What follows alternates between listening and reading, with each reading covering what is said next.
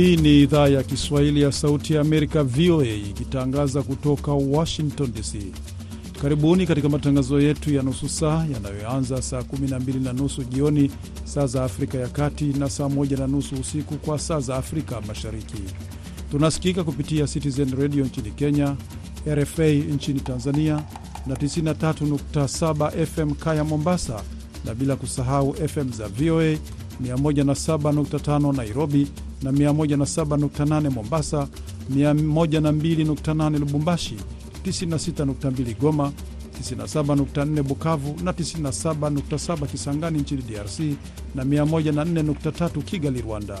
Ninayewakaribisha hii leo ni mimi Patrick Ndwimana. Katika matangazo yetu ya leo, tunakuletea kipindi cha maswali na majibu kikifuatiwa na vijimambo, lakini kwanza tunakusomea habari za dunia. Msomaji ni mimi Idi Ligongo. Maafisa wa Ukraine wanasema ndege isiyo na rubani ya Rusia imeshambulia jengo la makazi katika mji wa bandari wa Odessa, kusini mwa nchi hiyo Ijumaa usiku na kuua mtu mmoja na kujeruhi wengine kadhaa. Jeshi linasema ndege kadhaa zisizo na rubani za Rusia zilitunguliwa mjini Odessa wakati wa shambulio la anga la usiku. Shambulizi hilo limetokea wakati viongozi wa nchi za magharibi walipokuwa wakijiandaa kukusanyika katika mji mkuu wa Ukraine, Kiev, Jumamosi, kuadhimisha mwaka wa pili wa uvamizi wa Rusia nchini Ukraine. Viongozi hao akiwemo rais wa tume ya Umoja wa Ulaya Ursula von der Leyen, waziri mkuu wa Italia Giorgia Meloni, waziri mkuu wa Ubelgiji Alexandra De na waziri mkuu wa Canada Justin Trudeau walisafiri usiku kucha kwenda Kiev kwa treni. Ukraini inawataka washirika wake wa nchi za magharibi kuendelea kutoa misaada ya kijeshi ili ijilinde. Ripoti zinaeleza kwamba mwili wa kiongozi wa upinzani wa Russia Alexei Navalny aliyefariki dunia akiwa gerezani umerudishwa kwa mama yake mzazi. Ripoti za awali zilieleza kwamba Julia Navalda, mjane wa marehemu wa kiongozi huyo wa upinzani, Jumamosi aliitaka serikali ya Rusia iachilie mwili wake kwa ajili ya maziko na kumshutumu rais wa Rusia Vladimir Putin kuitesa maiti yake. Katika video ya dakika sita iliyowekwa kwenye mtandao wa YouTube, navali naya amemshutumu rais Putin kwa kuushikilia mwili wa mumewe mateka na kuhoji imani ya Putin ambayo mara nyingi hudai kuwa yeye ni Mkristo. Mama wa Navalny Lidmila siku ya Ijumaa alieleza kwamba wachunguzi walikataa kutoa mwili wa mtoto wake mpaka akubali kuzikwa bila mazishi ya umma. Amesema afisa mmoja alimwambia kwamba anapaswa kukubali masharti hayo, kwani mwili wa Navalny ulikuwa tayari unaharibika. Jumamosi, wasaidizi wa Navalny walisema viongozi walitishia kumzika katika gereza la mbali ambako alifia endapo familia yake isingekubali masharti hayo. Ujumbe wa Israel unaoongozwa na mkuu wa shirika la kijasusi la Israel Mossad David Barnea upo Paris kwa mazungumzo yenye lengo la kuwarejesha mateka waliosalia wanaoshikiliwa na wanamgambo wa Kipalestina. Wapatanishi wa amani mjini Paris wanafanya kazi Jumamosi ili kupatikana kwa sitisho la mapigano huko Gaza kwa matumaini ya kuepusha mashambulizi ya Israel kwenye mji wa kusini mwa Gaza wa Rafa ambako zaidi ya watu milioni moja waliokimbia makazi wapo huko. Vikosi vya Israel vilianzisha mashambulizi zaidi ya, zaidi ya sabini toka Ijumaa katika maeneo mbalimbali huko Gaza, ikiwa ni pamoja na Deir al Balaa, Khan Younis na Rafaa. Wizara ya afya inayosimamiwa na Hamas huko Gaza Jumamosi imesema watu wasiopungua tisini na wawili wameuawa katika shambulizi hilo. Israel inasema itashambulia mji huo ikiwa hakuna makubaliano ya mapatano yatakayoafikiwa hadi kufikia sasa. Unaendelea kusikiliza habari hizi za dunia kutoka idhaa ya Kiswahili ya Sauti ya Amerika ikitangaza kutoka Washington DC. Viongozi wa Afrika Magharibi wenye wasiwasi walipanga kukutana Jumamosi kwa mazungumzo kuhusu Niger iliyokumbwa na mapinduzi na msururu wa migogoro ambayo imelitikisa eneo hilo. Wakuu wa nchi wa jumuiya ya ECOWAS walikutana katika mji mkuu wa Nigeria, Abuja, na walitarajiwa kujadili siasa na usalama nchini Niger pamoja na maendeleo ya hivi karibuni katika eneo hilo. Jumuiya imesema rais wa Niger Mohamed Bazoum aliondolewa madarakani katika mapinduzi ya kijeshi Julai mwaka jana na kusababisha ECOWAS kusimamisha biashara na kuweka vikwazo vikali, lakini onyo la jumuiya hiyo la kuingilia kijeshi limefifia na kuna dalili ndogo kwamba balozi kwamba Bazom ambaye bado yuko kizuizini katika ikulu ya rais mjini Niamey anakaribia kurejeshwa. Katika kuelekea mkutano huo, mawakili wa Bazom walitaka ECOWAS kushurutisha kuachiliwa kwake. Wafuasi wa chama kikuu cha upinzani nchini Malawi cha Democratic Progressive wamepambana Jumamosi na watu wanaoshukiwa kuwa wafuasi wa chama tawala cha MCP wakitaka kuvuruga gwaride la barabarani katika mji mkuu wa Lilongwe. Baadhi ya watu wamejeruhiwa na magari yao kuharibiwa, huku maafisa wa MCP wakikanusha kuhusika na vurugu hizo. Maafisa wa upinzani wanasema gwaride la barabarani katika mji mkuu Lilongwe lilikusudiwa kuhimiza watu kujiandikisha kwa ajili ya uchaguzi ujao wa 2025 na kupata kitambulisho cha taifa.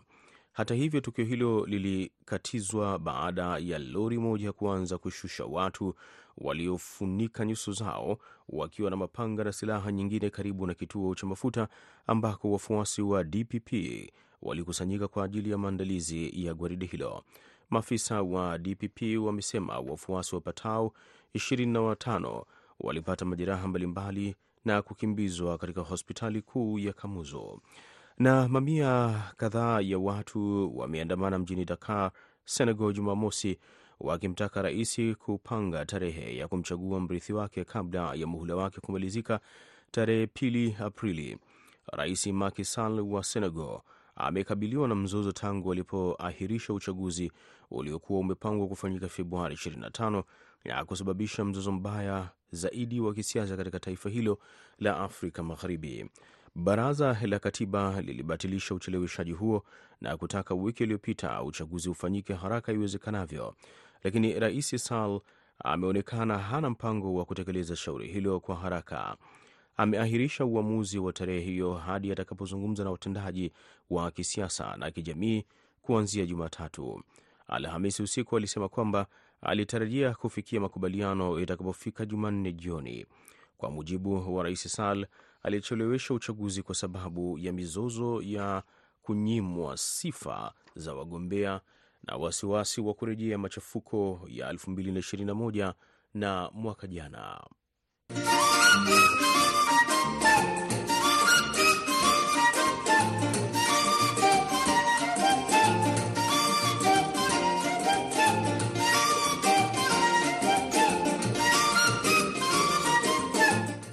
Maswali na majibu.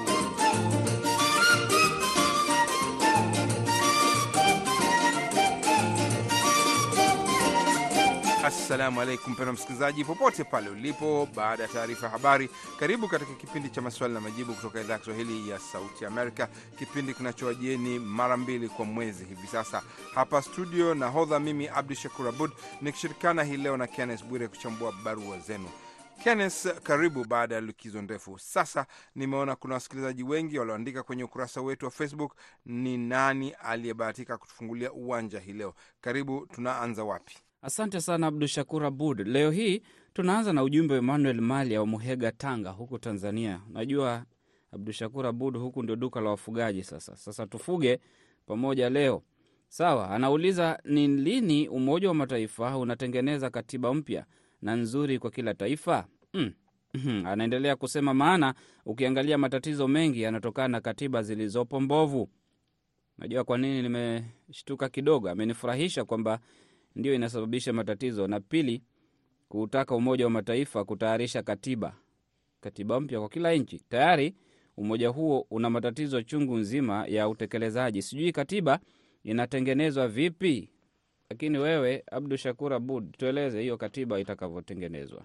Kabisa. Watu wanafikiria umoja huo ni sawa na polisi au kiongozi wa dunia, lakini mara nyingi nimeeleza hapa kwamba umoja huo umeundwa na nchi za dunia na kila nchi ina mchango wake kulingana na mapato yake, na muhimu, hauwezi kuingilia kati masuala ya ndani ya nchi bila ya ridhaa ya nchi husika. Kwa hivyo katiba ni jukumu la kila nchi kuamua mfumo unaotaka, na umoja huo unaweza kutoa wataalamu wa sheria wa katiba kwenda kusaidia ikihitajika na ikiwa nchi imeombwa, lakini umoja huo hauwezi kuandika katiba moja kwa nchi zozote zile au kuchukua uamuzi kuandika katiba moja itakaofuatwa na nchi zote. Usisahau kwamba kuna mifumo ya kidemokrasia, kuna mifumo ya kibepari, kuna mifumo ya kikomunisti. Kwa hivyo utaanza wapi umalize wapi? Kwa hivyo kila nchi na wajibu wake kuandika katiba inayoandikwa na wanasheria wa masuala ya katiba, lakini Umoja wa Mataifa unaweza kusaidia ikiwa tu wataombwa. Lakini nilijua unajibu sahihi. Sasa kuna msikilizaji Samuel Sayua kutoka Kayen, Kenya, anauliza mbona joto ya zaidi kuongezeka duniani? Halafu kuna msikilizaji James Mzalendo wa Kangae, Mwanza, Tanzania, anauliza swala linalofanana na lake.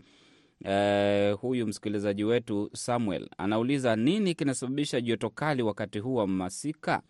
Jibu la wanasayansi ni mabadiliko ya hali ya hewa, lakini jibu la mwandishi wa habari Abdu Shakur Abud aliyefanya utafiti kwa hili anasemaje? Hujakosea hata kidogo. Tatizo kubwa kulingana na wanasayansi na wataalamu wa hali hewa ni kwamba joto limeongezeka kwa mwaka 2023 na kutajwa kuwa ni mwaka wa joto zaidi kuwahi kutokea duniani. Joto liliongezeka kwa nyuzi 1.18 Celsius, na hiyo ndio tangu kuanza kupimwa kwa hali ya joto duniani mwaka 1850. Hapajawahi kuwa na mwaka uliokuwa na joto tangu mwaka huo, na hiyo ilikuwa tangu mamlaka ya kitaifa ya hali ya bahari na hewa Marekani NOAA kuanza kupima na ndio imetoa taarifa hiyo.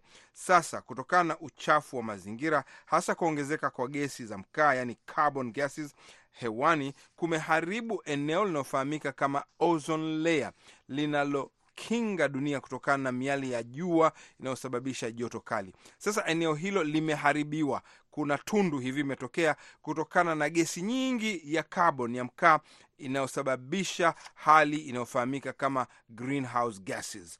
Gesi za greenhouse ni mchanganyiko wa carbon chungu nzima, na hapo joto limeongezeka na msimu wa hali ya hewa kuvurugika kabisa, na hivyo utakuta kuna hali ya joto kali wakati wa msimu wa masika. Baadaye unaweza kuona mvua nyingi kupita kiasi, utakuta vibunga vikubwa vikubwa na kadhalika. Haya yote wanasayansi wanasema inatokana na mabadiliko ya hali ya hewa kutokana na kuchafua hewa yetu kwa gesi ya carbon. Ndio maana unaona sasa wanataka magari ya umeme kupunguza uchafu wa hewa kwa gesi ya carbon. Wanasayansi wana wanaonya ikiwa hatua zitachukuliwa kupunguza uchafu huo, basi hali itaendelea kuwa mbaya zaidi kwa binadamu. Kipindi ni maswali na majibu, na jambo moja la kufurahisha hii leo ni kwamba ninaona wasikilizaji wetu wa Kenya wamejitokeza sana, ni wengi. Karibuni. Kuna Kasim Ali anayefahamika kama Ticha kutoka huko Kenya na Denis Onyoni ambaye anatoka kaunti 45. Sasa Kasim anauliza swala kuhusu mwenyekiti wa kamisheni ya Umoja wa Afrika AU. Nasikia Raila Odinga anataka hiyo nafasi, anaulizaje? hmm? Anasema anasikia iko wazi baada ya mhula wa mwenyekiti wa sasa Musa Faki Mahamet kumalizika. Sasa swali lake ni anauliza maswali gani ambayo Raila Odinga atakayozingatia Ah, anauliza maswala gani ambayo Raila Odinga atazingatia ili kuwarai viongozi wa kanda zote kumuunga mkono na azima yake ya kushika nafasi hiyo. Naye Denis anauliza kati ya rais wa zamani wa Tanzania Jakaya Kikwete, nani anafaa kuchukua nafasi hiyo? Kikwete alitangaza kwamba hataki hiyo nafasi, nilisoma katika vyombo vya habari, lakini hapa kuna kazi, maana sijasikia ikiwa Kikwete anataka kugombea nafasi hiyo, licha ya kwamba amejitokeza kusema hagombei. Nikianza na hilo pendekezo la Kikwete na Raila ni kwamba kiongozi huyo wa zamani wa Tanzania hatujamsikia akisema kwamba anataka kugombania nafasi hiyo ya mwenyekiti wa kamisheni ya Umoja wa Afrika ambayo muda wake utamalizika hapo mwakani. Na pili, ukiangalia, ingawa hawapishani sana kwa umri. Kikwete ni kijana zaidi kuliko Raila, yeye ana umri wa miaka sabini na moja na Raila miaka sabini na tisa. Sidhani viongozi hao wa Afrika watataka kumpatia kazi kiongozi huyo wa Kenya kutokana na ukubwa wa umri wake hasa ukichukulia matatizo yanayokabili bara hilo kwa wakati huu.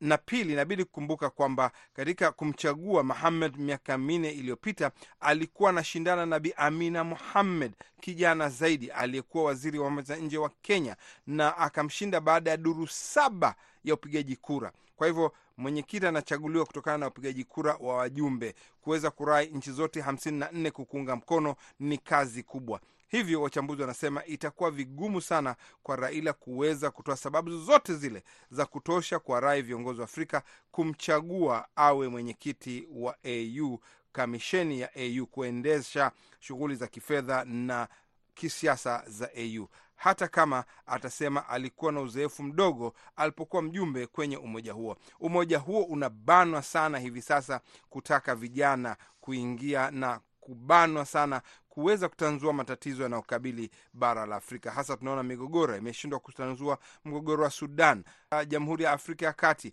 na masuala mengine. Kwa hivyo ni moja kati ya changamoto kubwa, na inabidi pawepo na mtu ambaye anaweza kuwa na ustadi na kijana anaweza kutetea nafasi ya Afrika. Kwa hivyo swala la Raila inaweza kuwa vigumu sana kupita katika Umoja wa Afrika.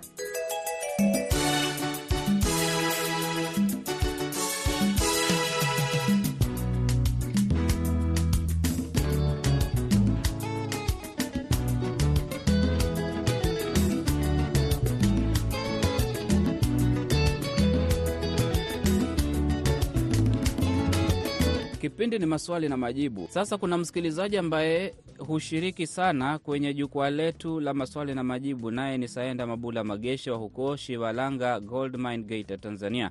Anauliza, ni mataifa gani hapa duniani mbali na yale ya Afrika Mashariki ambayo yanafundisha somo la Kiswahili shuleni? Hasa hapa huyu anataka kujua shule za msingi au sekondari au hata vyuo vikuu ambavyo huenda tusizitambue kama shule. Hata hapa Marekani kuna watu huwa wanakuja hapa VOA wanasema wanafunza watu Kiswahili huku.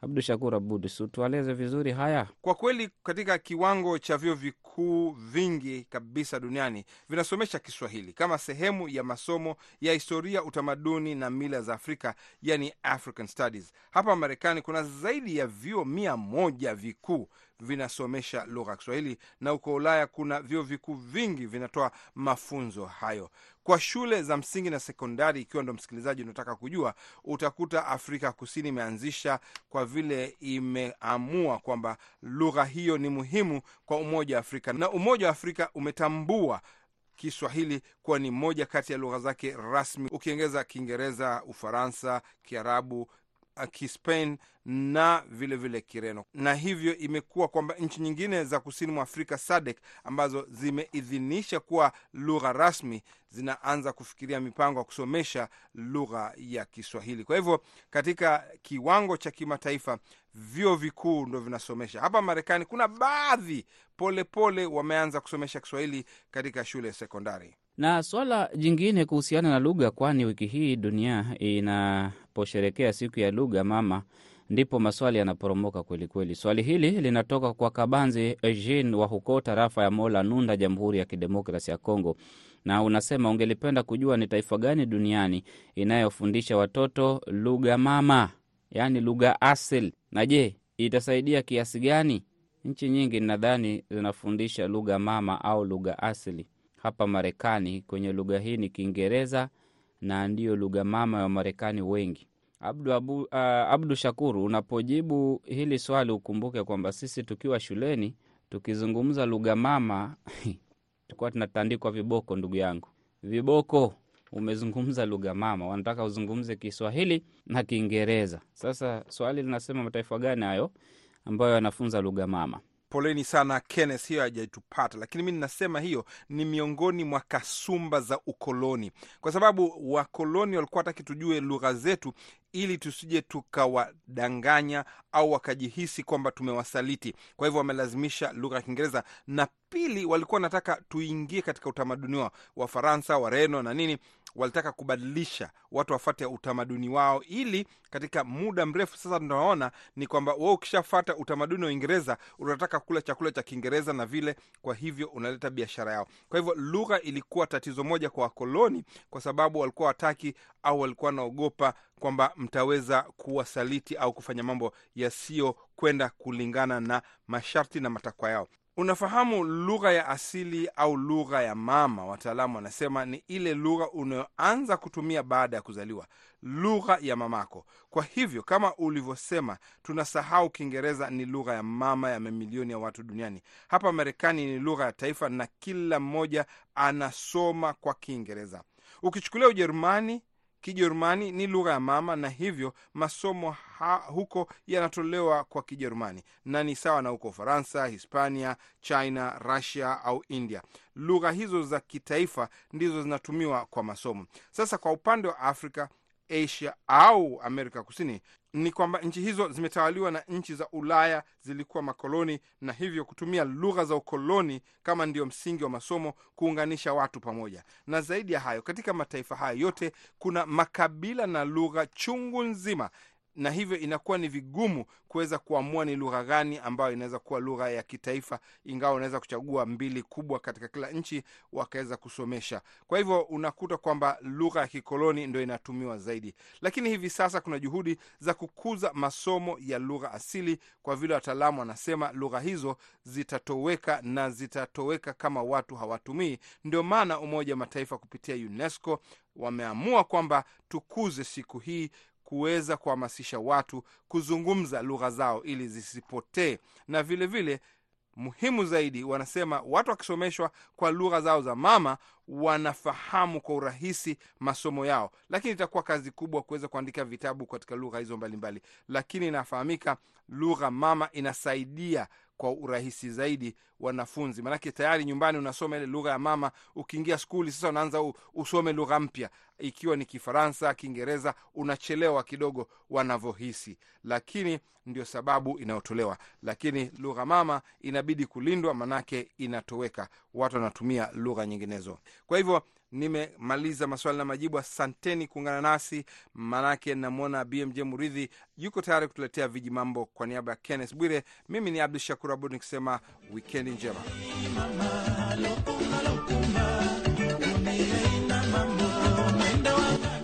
Right, msikilizaji, umewadia ule wakati ambapo mimi hujaja hapa studio kukuletea vituko, maajabu, sarakasi na hata vitimbi vya wiki. Ni wakati wa viji mambo. Jina langu ni BMJ Mridhi.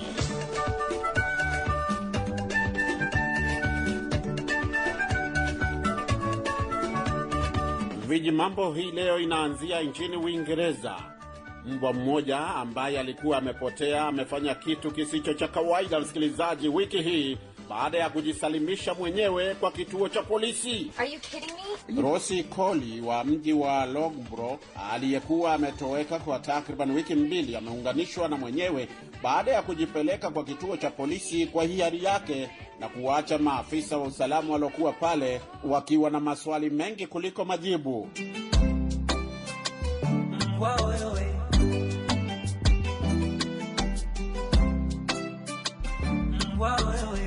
Baada ya kuripoti kwamba mbwa wake alikuwa amepotea, inaelezwa kwamba mwenyewe aliendelea kupatwa na wasiwasi zaidi kadri siku zilivyopita, na alikuwa nusra apoteze matumaini alipoambiwa wiki hii kwamba mbwa wake alikuwa kwenye kituo cha polisi cha Logboro.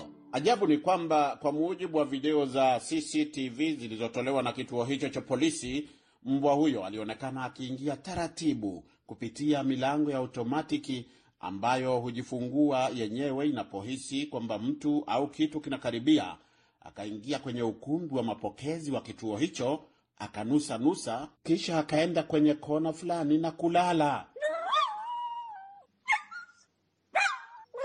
Gazeti la Huffington Post limeripoti kwamba maafisa waliopigwa na butwaa walienda kumkagua mbwa huyo na kugundua kwamba alikuwa salama salimini licha ya kuonekana mchofu kidogo lakini bahati ni kwamba walipata nambari ya simu ya mmiliki wake kwenye kola yake na kumpigia simu. Ni mbwa mzuri sana na mwerevu. polisi walisema katika ujumbe walioandika kwenye mtandao wa Facebook. Mwenyewe alikuwa na furaha isiyo na kifani, msikilizaji, alipounganishwa na mbwa wake ambaye hakuwa amemwona kwa takriban wiki mbili.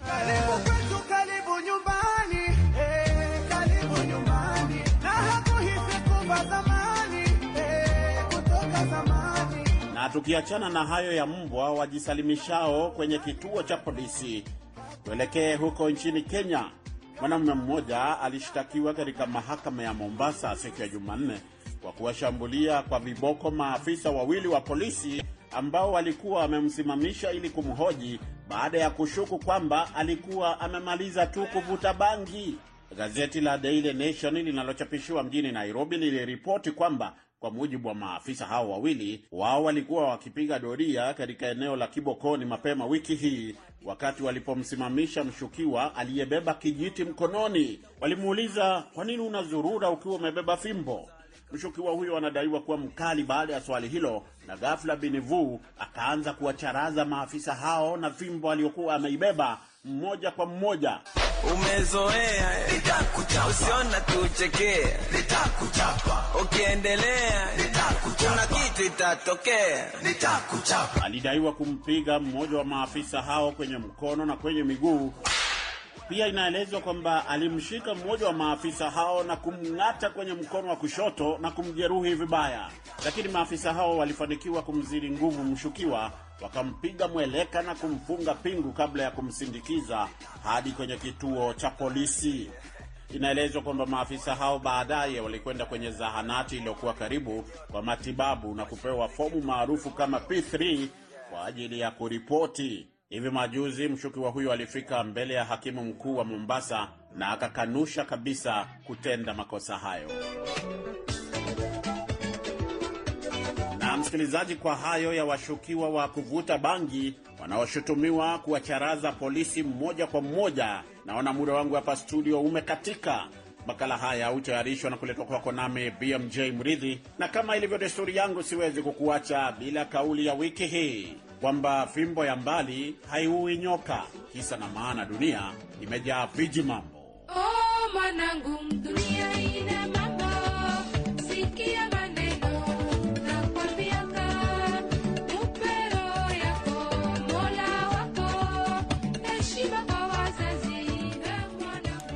Haya basi, ni BMJ Muridhi anaondoka hivyo katika viji mambo. Vilevile ni mshukuru Abdu Shakur Abod na Kennesi Bwire katika maswali na majibu.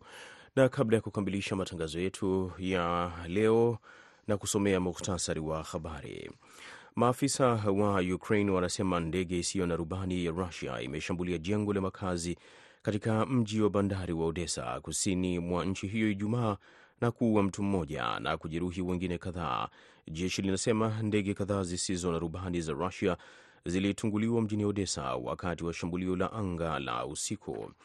Ripoti zinaeleza kwamba mama wa kiongozi wa upinzani wa Rusia aliyefariki dunia akiwa gerezani ameupata mwili wa mwanaye. Hapo awali, Yulia Navalny, mjane wa marehemu kiongozi huyo wa upinzani wa Russia Alexei Navalny, Jumamosi aliitaka serikali ya Rusia iuachilie mwili kwa ajili ya maziko na kumshutumu rais wa Russia Vladimir Putin kuitesa maiti yake. Ujumbe wa Israel unaongozwa na mkuu wa shirika la kijasusi la Israel Mossad David Barnea upo Paris kwa mazungumzo yenye lengo la kuwarejesha mateka waliosalia wanaoshikiliwa na wanamgambo wa Kipalestina. Wapatanishi wa amani mjini Paris wanafanya kazi Jumamosi ili kupatikana kwa sitisho la mapigano huko Gaza kwa kutumia na kuepusha mashambulizi ya Israel. Na hapo ndiyo tunafikia mwisho wa matangazo yetu ya leo kutoka idhaa ya Kiswahili ya Sauti ya Amerika. Msikose kuungana nasi hapo kesho kama kawaida ifikapo saa 12 na nusu jioni saa za Afrika ya Kati na saa 1 na nusu usiku kwa saa za Afrika Mashariki. Kwa niaba ya wote walioshiriki na kufanikisha matangazo ya leo, mimi ni Patrick Ndwimana nikiwatakia usiku mwema kutoka hapa Washington DC.